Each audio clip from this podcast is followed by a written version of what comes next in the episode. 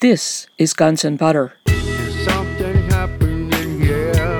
Yeah, yeah. What it is ain't exactly clear. There's a man with a gun over there. maybe uh, 9/11 was an opportunity to get rid of a few people that for some reason people wanted to get rid of. There's one one character that comes to my mind is Bryan uh, Bryan Jack. Bryan Jack. He was one of the accounting uh, specialists who was in charge of uh, trying to solve the 2.3 trillion dollars missing that Donald Rumsfeld had announced on September 10th. And he had one office in the Pentagon. And if you check on the Washington Post, um, there's a website uh, in honor of all the people who died. And you read there that Bryan Jack died at the place where any other day he would have been working in the Pentagon, not because he was working at the Pentagon that day, but because he was on American Airline 77, which crashed precisely, you know, at the point of his uh, office in the Pentagon. Can you believe that? I'm Bonnie Faulkner. Today on Guns and Butter, Laurent Guyenot. Today's show 9 11, the planes and the hijackers. Laurent Guyenot is an author, researcher, and journalist. His current research focuses on the religious and civilizational backgrounds of Zionist geostrategy. His books include Jesus and John the Baptist, Historical Inquiry into a Legendary Encounter, Fairy Death, an anthropology of medieval fantasy, and translated into English, JFK to 9 11 50 Years of Deep State, and From Yahweh to Zion Jealous God, Chosen People, Promised Land, Clash of Civilizations. Today we discuss his latest article, The 9 11 Double Cross Theory Pentagon Inside Job, World Trade Center Israeli Job, that analyzes the September 11th attacks as two separate but related events with emphasis on the planes and the hijackers. Laurent Guyenot, welcome back. Well, thank you, Bonnie, for having me back. When we last spoke about your Who Done It article, the 9/11 double cross theory, Pentagon inside job, World Trade Center Israeli job, you talked about some of the main differences between the attack on the Pentagon and the attack on the New York City Twin Towers on September 11th. We also covered your analysis of what you view as two competing groups within the American deep state traditional American imperialism as opposed to neoconservative Zionism, their differences and similarities, and a few of the prominent players.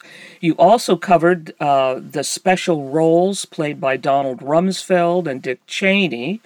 As well, you talked about a biblical mindset characteristic of Israeli leadership. So that's just to recap uh, what we talked about in our first show. Could you talk about the planes on 9 11? What is your take on the flights that have occupied so much of the alternative research into September 11th? Well, that's a very complicated issue, and uh, actually, uh, there are about 1,000 comments under my uh, my uh, latest article that you mentioned, and most of these comments are, uh, you know, debating on the about the the plane issue. How many planes? One, two, three, four, or zero planes, and, and that's really an intense debate and very aggressive sometimes because uh, some people believe uh, that the the no planners, you know, people who believe there were no planes at all, are just trying to pollute the debate. So it's really an intense and complicated issue, and uh, I must admit I don't think anybody has got the final explanation, a complete theory that explains all the all the facts. But uh, to me, as I wrote in the in my uh, final comment, you know, on this article, uh, after listening to you know every side, I came to the conclusion that there are uh, two major arguments, or, or one major argument for each side. There are some people who who claim that. Um, um, well, well, first, before before I talk about the arguments, let, us talk about the different planes because there is only one plane that that is really uh, problematic, that is uh, really difficult to to pinpoint, because uh, you know everybody knows there were four planes involved supposedly, and, uh, you know, if you look at Shanksville in Pennsylvania, pretty much everybody agrees there were no planes there. Nobody, uh, the, the mayor of Shanksville, uh, I think his name is Ernie, Ernie um, Stull, Ernie Stull, I think S T U L L. And in the film, in my film, we have him uh, explain, you know, when he came to the site and his brother-in-law came to the site, they, they saw absolutely nothing, just a hole. He, he said the plane had completely vanished. Poof, he said, you know. so anyway, in Shanksville, pretty, pretty much everybody agrees there were no planes. In the Pentagon, you know, there is not even one picture that resembles a plane, and uh, there is no debris. There are very small debris, so most people would agree, you know, that it could not be a Boeing, uh, any kind of uh, uh commercial jet jet plane in any case. So there might be a small drone or something. If you listen to the conference by uh, Barbara Honegger, she she mentions some uh, facts which uh, seems to point to the presence of a, a, a drone. Okay, but uh, then there, there are two planes that crashed into the twin towers. That's that's a more complicated issue. Uh, one plane crashed into the north tower, and that plane has been filmed by only one camera there's only one uh, footage of the crash itself, and that's the footage filmed by the Naudet brothers. They are French. They happen to be there making a film about firefighters in New York, and they just by some uh, miracle caught the crash. There are many reasons to to suspect that this uh, film is um, is uh, is not genuine, is not original you know and one reason is that the Naudet brothers themselves are kind of strange mysterious characters. They have received uh, multiple awards after they have made a but their origin it, they don't look like brothers at all to start with but anyway. So the main the main focus of the debate uh, is about the second plane that hit the the, the, the south tower because um, thousands or maybe tens of thousands of people in New York, uh, we suppose, we assume, were watching the Twin Towers at that time and saw the plane hit the South Tower. Okay. So let's talk about this plane now. And then maybe we have to talk about uh, the um, commercial planes and the passenger list and did they really take off and what kind of plane they were. But let's for the moment forget about that issue and just focus on the on the fact that a plane whatever plane that was crashed into the south tower or not. Okay so some people said of course a plane crashed into the south tower. You know tens of thousands of people saw it. And uh, of course you, you can ask them well can you name one person who saw it and uh, then it becomes a little bit complicated. And then if you search on the internet, you can find a few people who said they saw, they saw the plane. But some of those testimonies are not totally convincing. And some, maybe they are, or there is no special reason to, to, to question them. So uh, this is always what uh, people bring against those who claim there were no planes. Uh, many people must have seen them. But it's kind of strange, and if you study the, the you know all these testimonies, first you have testimonies of people like uh, the famous uh, Mark Walsh, who uh, on Fox News, you know, appeared. He's a Fox uh, freelance uh, freelancer, and he, he declared, "I saw the plane." Uh, smash into the the tower and then explode through the other side, and then I witnessed both towers collapse due to structural failures because the fire was too intense. And he used these exact words that sound exactly like what the you know the NIST report would say: structural failures, and uh, he used this kind of term. So this kind of guy is very is most people would accept he's a, like a crisis actor. Okay, so already we have a question: Why would they need people, uh, crisis actors, to say they saw the plane hit the tower? If you know if they had enough genuine witnesses to say and then you have some people who say well they didn't see a plane many people said they didn't see a plane they, they think the towers just exploded Some say they heard a plane, but they didn't see it. So it gets really complicated. But I think, you know, uh, so many people would insist that, uh, for example, Kevin Barrett said he knows many people who, who said they saw the second plane. So I feel I have to assume that's true. I have to assume many people saw the plane.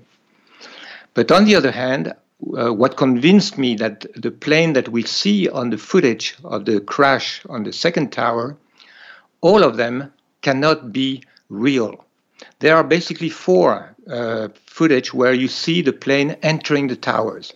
There are, you know, many other videos where you you you see the plane uh, coming to the towers, but you don't see the crash itself. You, you don't see uh, the plane entering, penetrating the tower. There are only, to my knowledge, only four.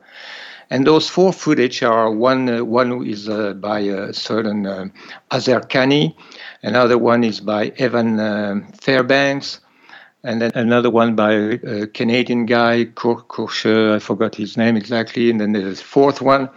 And on all of them, you see the plane just penetrating the tower without even decelerating.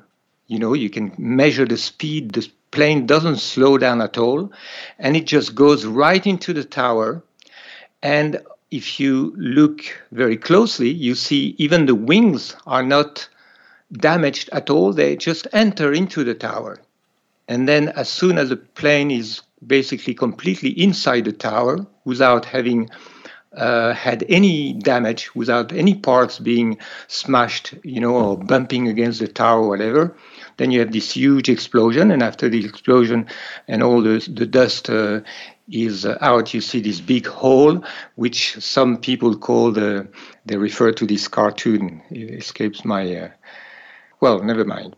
It looks like cartoon physics. People speak about cartoon physics because if you study the structure of the twin towers and you study the structure, you know what a plane is made of. Doesn't matter what kind of plane. You know, most planes are made of uh, aluminium. Uh, uh, the body is very uh, supposed to be very light, and in order to be quite light, of course, uh, military planes are maybe a little bit different. But even a military plane could not in any case, enter, penetrate completely into the tower, and especially the wings. The wings should just, uh, you know, bounce against the tower and, and fall to the ground. So that's the main argument of uh, the so-called no planners, uh, of which I, I, I, am a part. I feel these pictures uh, cannot be real. So these planes that we see entering the tower cannot be real. Well, yes, uh, Laurent, the, the videos are fake, right? Exactly, yeah. So that's the, the dilemma. What do we do from there? You know, uh, if the if the planes are fake, then uh, then how is it possible that people saw them? You know, so I don't know exactly how to overcome that uh, contradiction. Well, Laurent, and, uh, one thing uh, you could point to is that there were all sorts of people after the Pentagon claiming they saw a plane. Uh, people will claim all sorts of crazy things. Yeah, that's what I would uh, I would tend to do. I would tend to question, uh, and that's what uh, Ace Baker explains in his uh, wonderful film called uh, "The Great American uh, Psy Opera." Where in the last three chapters, it's absolutely, you know, fantastic film. In the last three chapters, he, he develops this theory that there were no no planes hit the twin towers at all, and he explains, well, how come some people say they saw the plane? Well, you know, if you see something in reality and then you go back home and you, and you watch your television and you see a plane, you quickly become convinced that you should have seen the plane. So you might have seen the plane, and then you know, little by little, you you end up after watching the, the scene on television again and again and again, you end up believing, well, surely you saw the plane. That's a possibility. I think that's a likely possibility. Well, also, Laurent, what came to my mind was if there was no plane at the Pentagon, which I don't think there was, and there was no plane that buried itself at Shanksville, well, then that begs the question about the Twin Towers. If they weren't using planes in the other two events, well, then that calls the whole thing into question, in addition to the fact that using real planes uh, brings in an element of uncertainty and risk Absolutely, that, yeah. That couldn't be tolerated, I wouldn't think. Well, yeah, many pilots have said, you know, uh, it was impossible to to to to hit those towers at the speed that the planes were um, were flying. Well, it would have been impossible for a, a, jetliner to fly at those speeds, but even with any kind of plane, you know, uh, I remember actually. Um, uh, the Egyptian president at the time was um, uh, Mubarak. Uh, his name was. I don't know if you remember he was uh, kind of a victim of a coup just a few years later, and he was already a little bit sick in in 2001. But he made this remark. He was a pilot. He was an army pilot originally, and he said there is no way that uh, even a trained pilot could have, at that speed, flown any kind of plane into the twin towers you know? I mean the chances to to to hit the towers were very low. So just as you said you know it's uh, it would not make sense for for the perpetrators to to bet on that chance. I'm speaking with author researcher and journalist laurent guyenot today's show 9-11 the planes and the hijackers. I'm bonnie faulkner this is Guns and Butter. And uh, Ace Baker made a very good point also. He said, well, there's one very uh, obvious reason why they couldn't use real planes. If they had used real planes, suppose if we suppose they had managed to hit the towers with a drone or it doesn't matter what kind of plane, then of course um, most of the plane, or at least part of the plane, would have bounced against the tower and all the pieces would have dropped in the street. And then all those pieces would have been picked up and identified. And then, obviously, you know, if there were not the the, um, uh, the uh, American airline planes or United airline planes that we were told there were, then that would have been uh, become apparent. So it was necessary that they fake the pictures so that the the whole plane must disappear inside the tower. And also, for another reason, it's only if the plane disappears inside the tower that they can claim that uh, you know the plane crash destroyed all those columns inside the tower, which uh, caused the collapse. You know, there's no way if real planes were used that the plane could have penetrated inside the tower, like we saw on these uh, cartoon uh, videos, and uh, and therefore there would have been no way to explain that the, the planes had caused the, the towers to collapse. So there's all kinds of reasons why uh, I I don't believe plane, planes hit the towers. I feel uh, it's just physically impossible. Well, in so, addition, uh, what about the uh, steel lattice work that surrounded the towers? What do you mean? It wasn't only steel columns in the middle no, of the twin no. towers. The twin towers on the outside were covered with with uh, steel lattice work, right? Yeah, the, this, the twin towers are based on two um, two grids. One uh, core grid inside where the elevators are, and and the, the outer grid. So the, the main most of the weight of the towers is supported by the outer grid. So these uh, uh, steel columns are incredibly strong. Uh, they, they, they, yeah, this is the outer grid. Plus, you know, if you look at the picture, uh, both planes entered the tower uh, in. Uh, they were not completely horizontal because they they supposedly were turning. So, in fact, they entered through uh, eight floors. I think the south uh, tower, uh, the plane entered, and from one wing tip to the tip of the other wing, uh, eight floors where, um, you know, the hole covered eight floors. And on each floor, you have again this horizontal metal structure with concrete on it.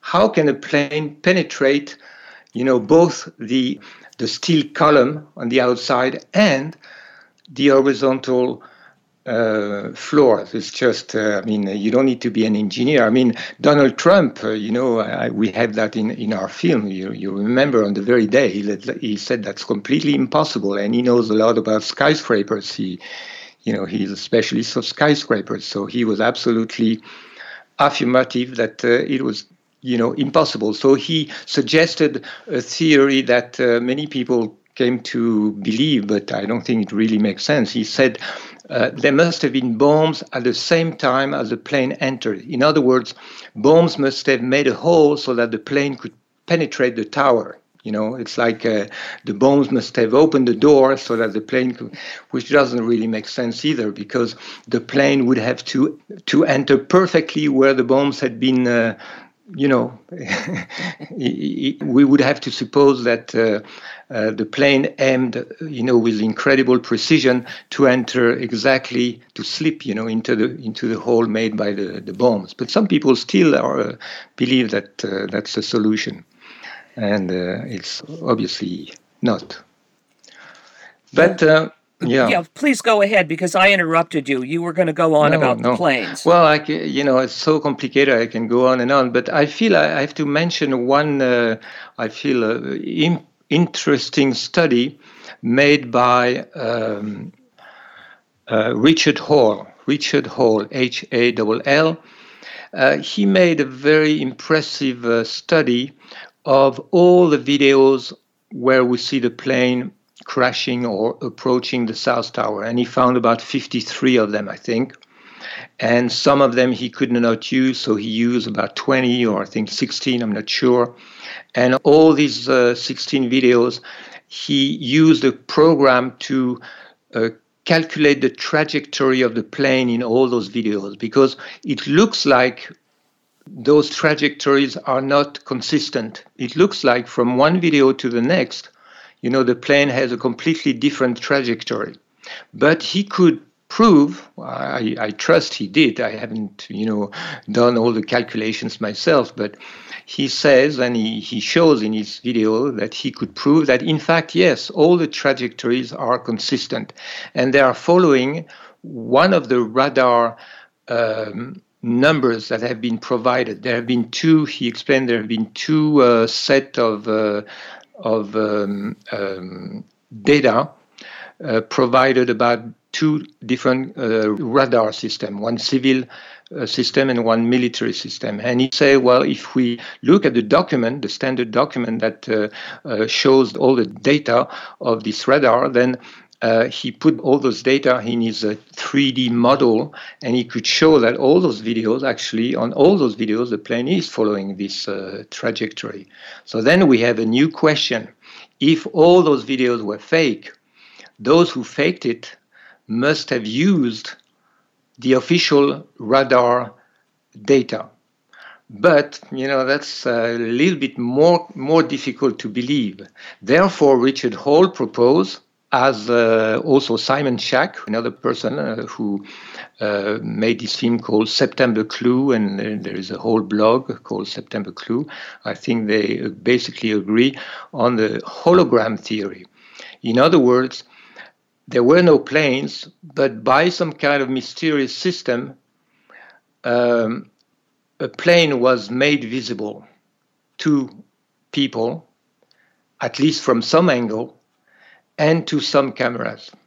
So I was very, very reluctant to follow that theory, but uh, the more I think about it, the more I think it might be one explanation.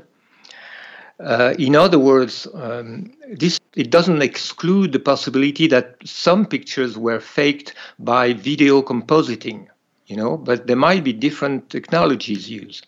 I think um, Ace Baker has convincingly proved that some pictures were created by video compositing, especially this uh, picture which he called the Pinocchio's nose, where you see the plane. I think it's uh, images from the Fox Chopper 5. It was filmed by a guy named Kai Simonsen from a helicopter chopper.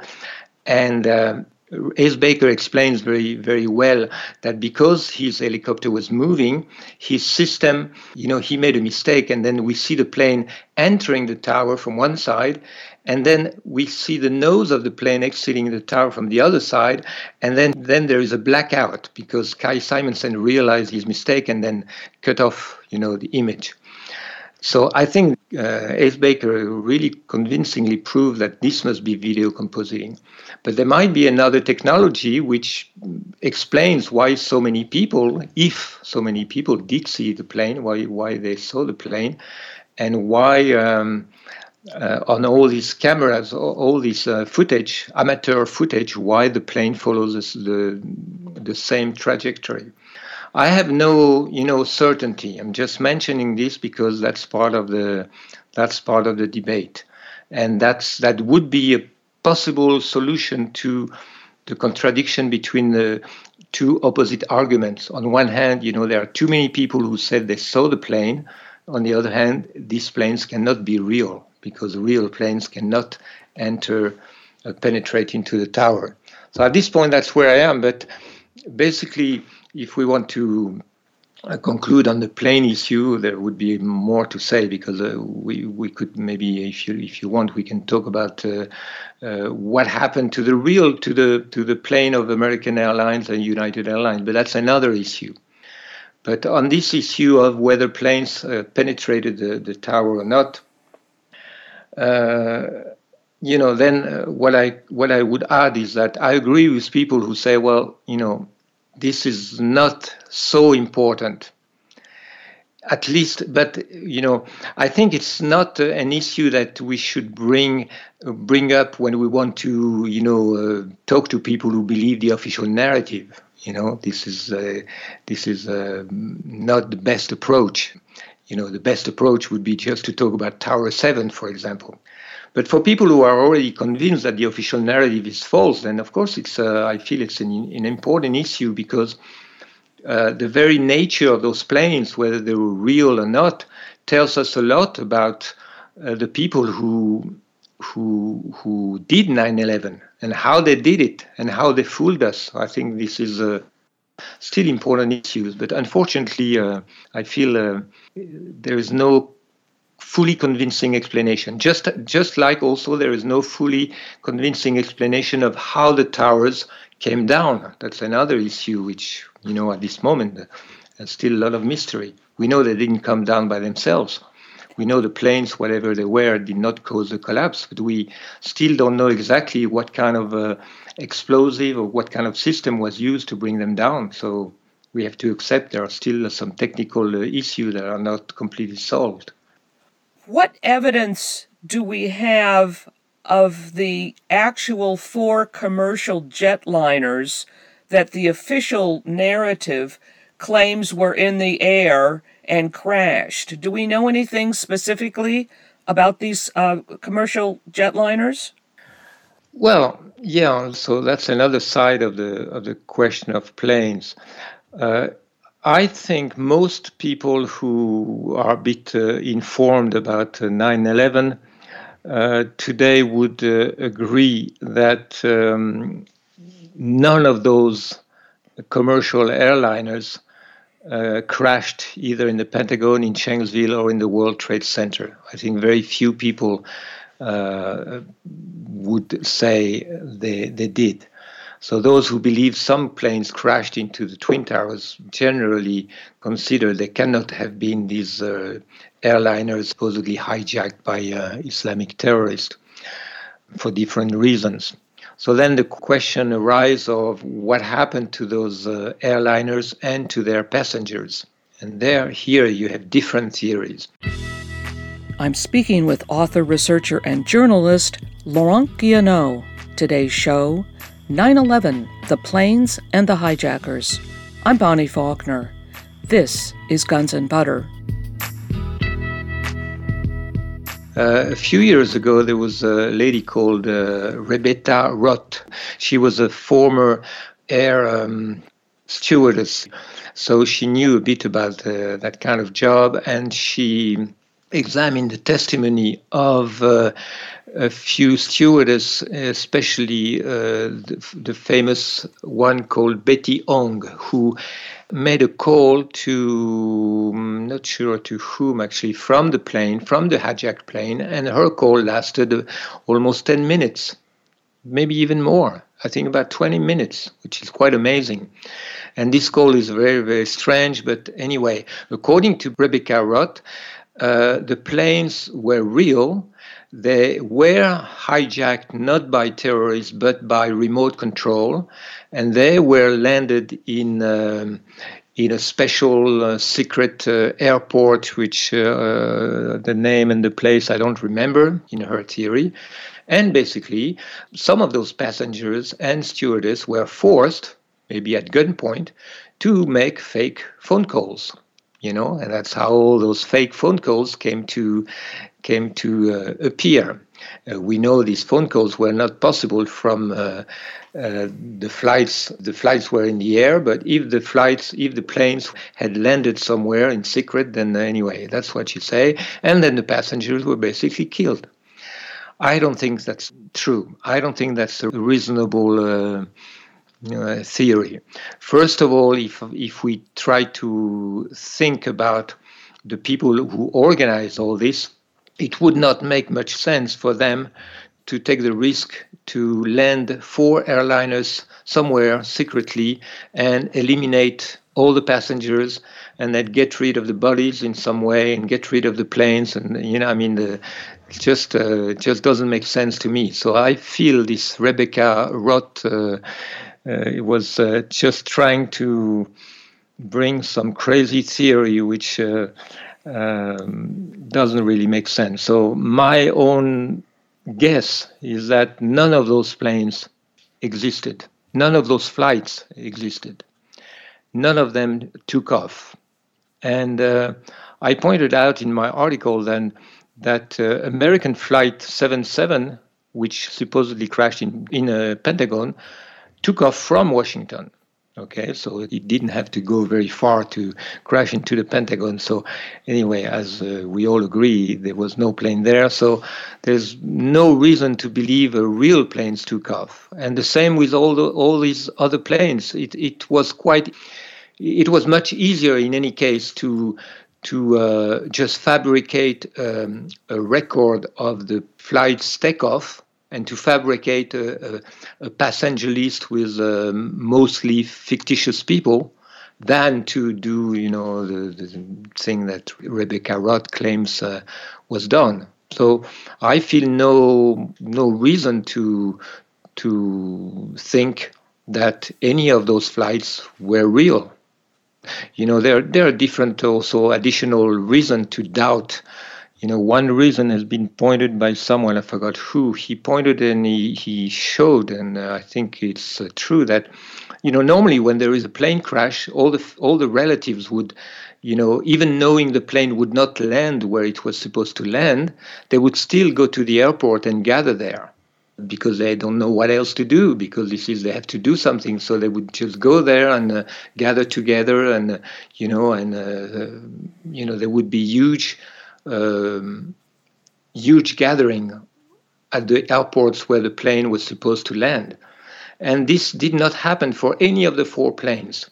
You know, the airports were basically empty. Nobody came to to the airports in. Uh, I don't even remember where the planes where they were supposed to land. But anyway, they took off from Boston, the two planes that crashed into the Twin Towers it seems that nobody was uh, was there at the airport, the, the airport where those flights were supposed to land.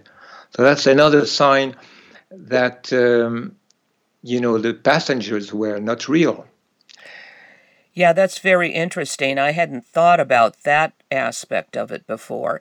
Now, isn't it also the case that there have been reports or evidence that all four planes they have serial numbers or whatever that these these uh, actual jetliners were, were still in service after 9-11 do we know about that? Yeah i've i've seen that. You know i'm repeating what i read here and there and uh, you know i try to check the information but uh, i don't uh, memorize everything. But yes as as far as i remember two of those planes were proven to be still flying after 9/11 with the same same tail number.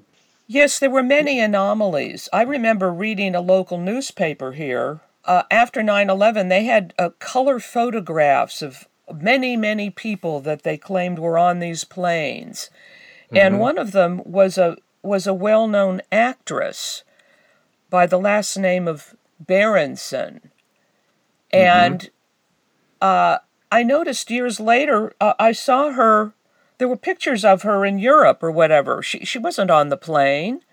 So it, it was like they were just the the media was creating stories uh, that weren't real. Yeah, yeah, yeah. Of course, yeah. I mean, uh, some people who supposedly were on the plane uh, were real people, and then we, we we can wonder what happened to them. But uh, you know, like Barbara Olson on the American Airlines 77, um, the wife of the Solicitor General Ted Olson. So the, the, these are unsolved cases. We we I have no idea what happened to them, but uh, well, for one thing, general- in the Zacharias Moussaoui trial, he was uh, uh, Mm-hmm. claimed to be the quote 20th hijacker. The FBI admitted that that Barbara Olson phone call to her husband, the Solicitor General, never connected. So the, even the FBI claimed that wasn't true. And then I read years later that uh, I guess his name was Theodore Olson, I believe, yeah. uh, that he remarried a woman that looked very similar to his first wife. yeah, yeah, that's uh, yeah. You can see the picture of uh, of uh, Barbara Olson and his new wife, I think Lady Booth or something. Uh, yeah, they do look look similar. So yeah, there's been a theory that he remarried the same wife who underwent uh, uh, surgery, but I don't know. I don't know. It's really weird. Most of all those things you can find actually on one website. I invite everybody to go and take a look. It's uh, the website is called 911planeshoax.com. 911planeshoax.com. You can find many things. You can also find uh, very interesting information about the very small number of people who um, came forward to claim the money that the government was offering to the relatives of the people who died. People Yeah, who on the died on the planes, you mean? R- relatives of the people who died on the plane were uh, proposed to receive money from a, a compensation uh, fund. And the guy who was uh, in charge of that was uh, Kenneth Feinberg, a very strange person indeed. And then there are questions about where did all this money go? Because not so many people uh, officially came forward to, to receive that money. And in fact, uh, there's been study also about uh, on the, I think it's a, there is a kind of a social security data where all the people who die, uh, you can find them you know and then some people you know went thr- to the through the trouble of looking for each one of the people because we have all the names of the passengers of all those four planes. And he, he checked and he, he i think he found that not not even 20% of those people can be identified as officially dead. You know, it would be reasonable to assume that maybe three or four percent, you know, were kind of uh, were not recorded for some reason or, or not, but eighty percent is just impossible. So you know, there's so many questions which I think if you accumulate all these uh, problems, I think the most reasonable conclusion is that most of the passengers were not real some of them might be real and maybe maybe uh, 9-11 was an opportunity to get rid of a few people that some for some reason people wanted to get rid of there's one one character that comes to my mind is bryan uh, bryan jack Bryan Jack, I think uh, J A K E, I believe. He was one of the accounting uh, specialists who was in charge of uh, trying to solve the 2.3 trillion dollars missing that Donald Rumsfeld had announced on September 10th. And he had one office in the Pentagon. And if you check on the Washington Post, um, there's a website uh, in honor of all the people who died.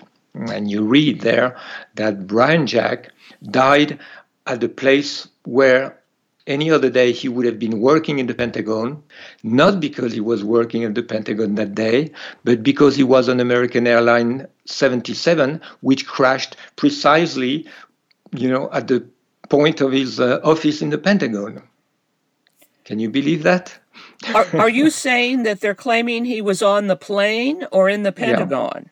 No, he was on a plane on a business trip, and the plane happened to crash exactly at the place of his Pentagon office. I mean, this is so absurd, so crazy, you know, the people who invent such thing. But the point is, Bryan Jack is a real person, and he disappeared. Yeah. Maybe he was killed, and then his name was put on the plane list as a, you know, the, you can imagine such thing. So maybe a few cases, uh, there might be a few cases like this. I mean, all kind of things like this are possible. But basically, the majority of the of the of the passengers, I think, were were fictitious, were not real. That's the most reasonable, I think, uh, solution. I'm speaking with author, researcher, and journalist Laurent Guyénot. Today's show 9 11 The Planes and the Hijackers. I'm Bonnie Faulkner. This is Guns and Butter. In our discussion of the planes, which is uh, really a discussion of how uh, things were done, not who did it or the geopolitics, but how it was uh, done, what mm-hmm. about the hijackers themselves? Now, there's supposedly 19, quote, hijackers, of course, many of whom uh, were Saudis, etc. Yeah. Uh, if there were no real planes used, let's say, how do we account for the hijackers? What do we know about the so called hijackers? Well, one thing we know is that some of them were still alive after 9 11, just like. Uh, just like some of the planes were still flying, some of the hijackers uh, came forward and say, "Hey, I was not on the plane. I'm still alive." I think Mohammed Atta himself, uh, his father, uh, said that he called him on the day uh, of 9/11 after the attacks to say, "I didn't do it. I, I'm still alive." And then uh, his father probably advised him to uh, to hide somewhere, and then we haven't heard about him anymore. But you know, I think it's quite well known in uh, in Saudi Arabia, in particular, and uh, in most uh, Muslim countries that none of these hijackers were. Uh, most of them were not even uh, Muslim fundamentalists at all. You know. So there are different uh, possibilities. Uh, I found out something quite interesting about the 19 hijackers is that uh, one important information came from uh, a report by the Drug Enforcement Agency, the DEA, uh, made public in 2002. And this, uh, this was a report about uh, 140 Israeli spies who were arrested before 9 11, between March 2001 and uh, September uh, 2001, and then 60 more Israeli spies who were arrested shortly after 9 11. Okay? And in this report, it is mentioned that uh, 30 among those 140 Israeli spies uh, resided, lived in the area of uh, the um, town of Hollywood in Florida was a small city, Hollywood. I think it's a city of about 140,000 people, Hollywood in Florida, not in California. And uh, what uh, what is a very strange coincidence is that in the same area, 14 of the 19 hijackers were living also and then different information came uh, uh, from other sources. And there's one uh, testimony that I read about quite recently. I'm sorry, I forgot uh, the name of uh, the person who who uh, made this testimony public.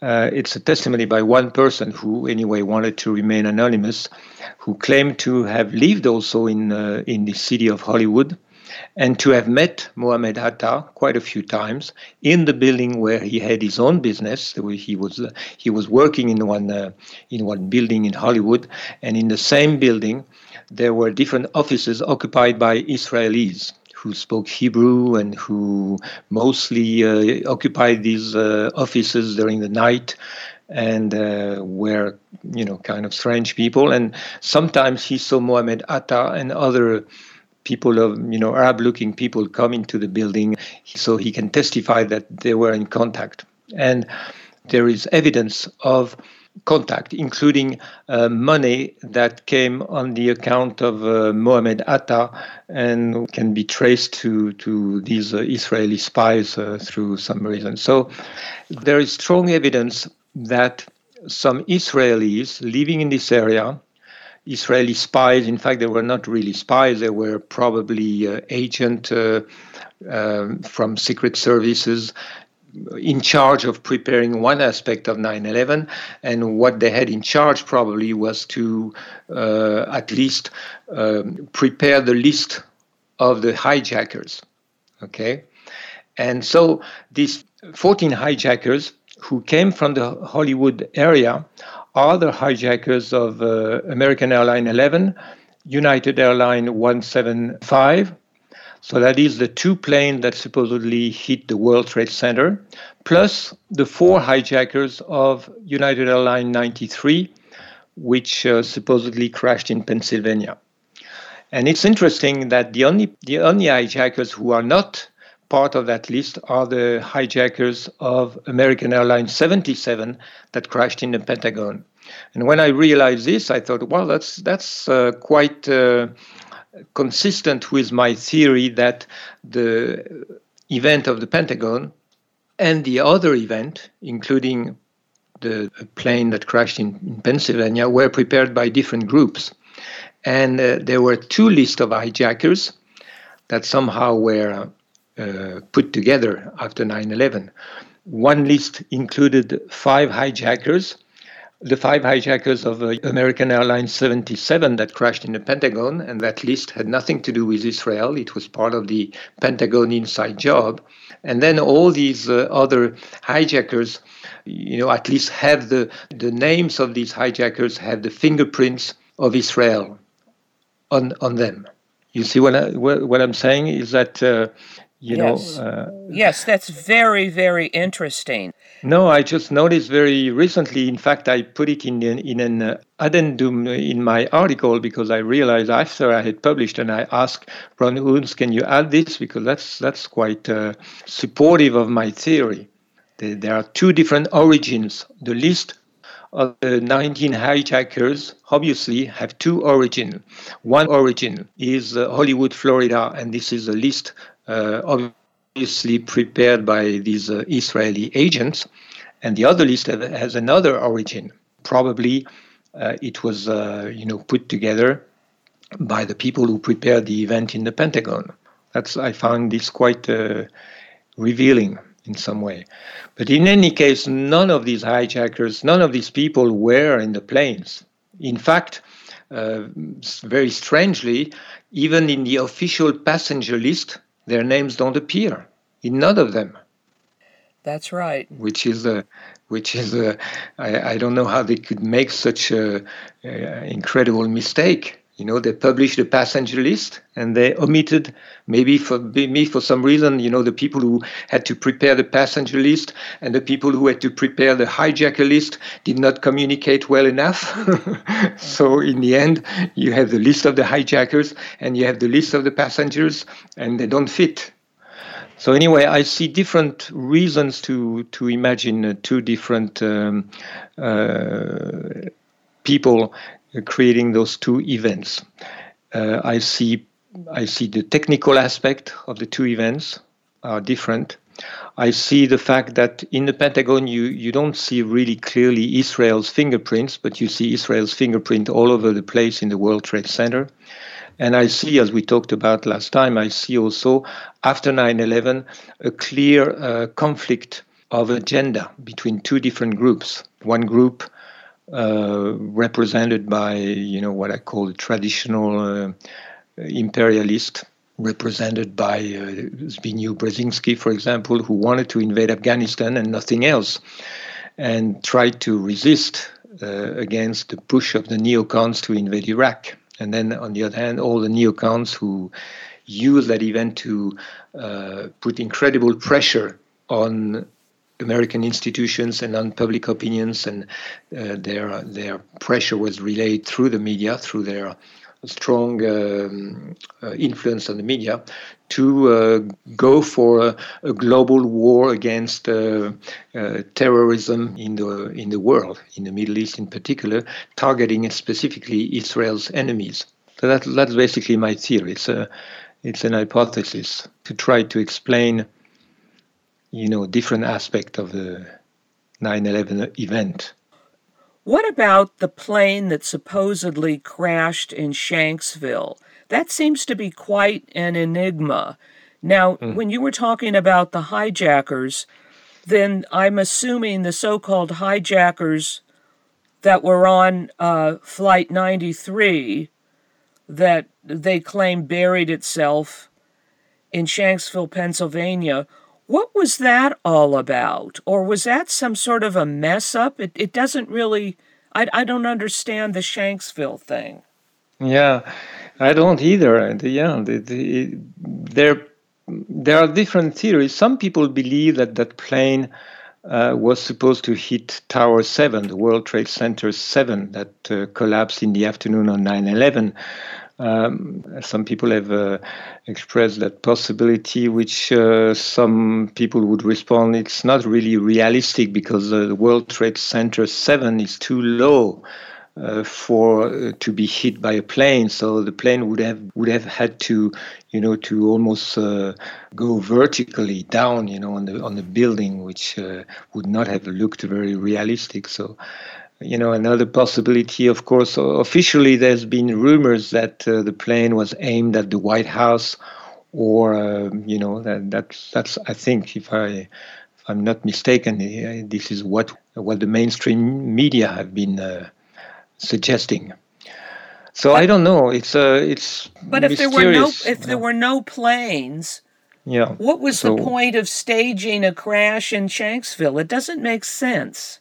No, it's uh, it's it's weird. Yeah, it's weird. So, um, well, it does make sense. I mean, it made a big story. It made a great story. All those you know passengers who who you know one of them I forgot his name uh, probably a fictitious character who said let's roll and then you know yes. they, they, they went against the, the, hijackers and they prevented the plane from crashing into the white house i mean that makes a great story so maybe that was the whole point of it i don't know on the other hand we have this hole with no no debris of the plane that everybody could see on the television so that doesn't look too good. So I really don't know. That's another thing that is still mysterious. There's still a lot of mystery, you know, about 9/11. Nobody can claim to have all these all these answers.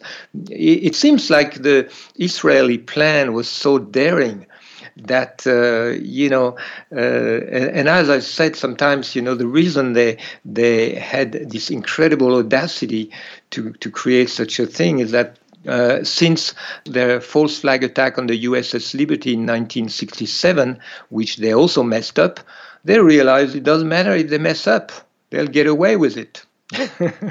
you know, nobody will dare accuse them. So they had this incredible uh, confidence that no matter you know if, if a few things mess up here and there and doesn't don't work exactly as they planned, well, it doesn't really matter because uh, because they get away with it. Fortunately for uh, people who are investigating, this gives us a lot of uh, evidence that the official narrative is fake. I mean, you just have to watch all these pictures of the hole in Shanksville or watch the pictures of the Pentagon and you you know no plane were crashed over there so but yeah i suppose some things did not work according to plans at least tower 7 is a, is another case you know, uh, the most likely explanation for the reason why the Tower 7 was uh, uh, collapsed uh, vertically in front of the cameras in the afternoons is that it was supposed to collapse very shortly after the Twin Towers so that it would just disappear. Nobody would have seen the collapse itself, you know, in the huge clouds of uh, dust that's a likely explanation. Something you know did not work. You know the it didn't fire, you know, so they, they had to rewire it. It took them a few hours, and then after they they had to think, well, what should we do? Should we do it anyway? And they decided to do it anyway because the building was wired for controlled demolition, and uh, they thought, you know, they have to do it, otherwise all this wiring would become apparent. That uh, surely doesn't look good today. Well, your explanation of uh, Flight 93 making a good story makes sense because they even produced a feature length Hollywood movie about uh, Flight 93. So, yes. That's right, yeah, that's right. That makes sense. You have produced a new film, 9 11 and Israel's Great Game. Uh, the English version will premiere on No Lies Radio on Sunday, October 9th. What would you like to say about this incredible film? Well, I can say I, I, wrote the script. I didn't really produce it. It was produced by ERTV, which is uh, the, the multimedia uh, team of uh, Alain Soral, who is uh, publishing books and making videos and uh, all kind of thing in France. He's the most prominent uh, anti-Zionist uh, intellectual in France, and and so they produced it with really uh, they found really incredible images, and and so I wrote the script, and so we put together the in uh, in one hour and fifty minutes. Uh, we try to present the main issues of 9/11, focusing on um, on uh, the Israeli uh, theory. So the, the film is called 9 11 and Israel's Great Game. The term "great game" refers here to to the uh, the geostrategy of Israel in terms of creating a greater Israel and using the American empire to to help them destroy their enemies and so on. So. Uh, yeah, I, I, hope this film has uh, great success, and I'm looking forward to uh, uh, presenting it with uh, yourself, maybe Bonnie, and uh, Kevin Barrett will be discussing after after the the stream show of uh, of the film. Yes. Well, Laurent Guyénot, thank you again. Well, thank you, Bonnie. My pleasure.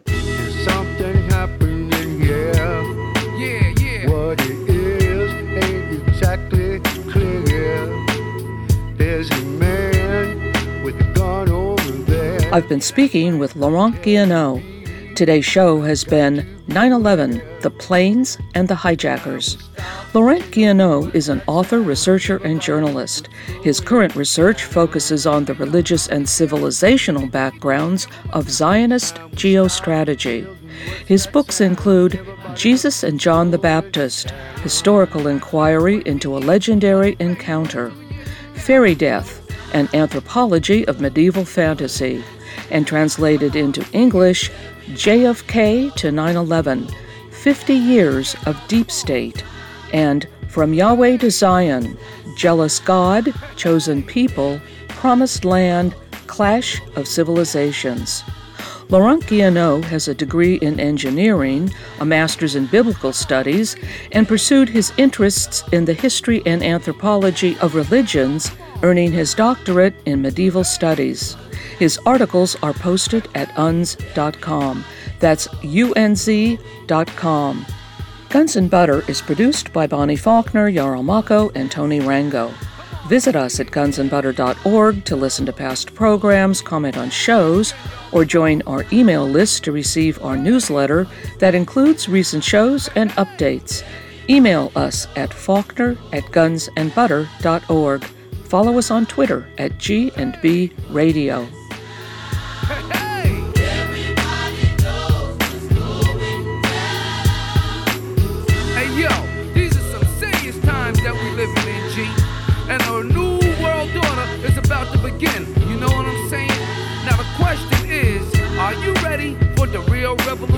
which is the evolution of the mind. If you seek, then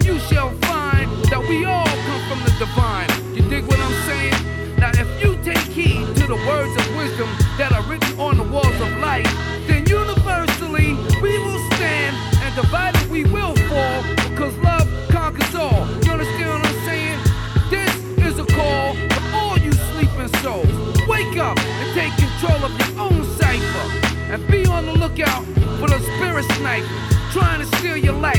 You know what I'm saying? Look within inside yourself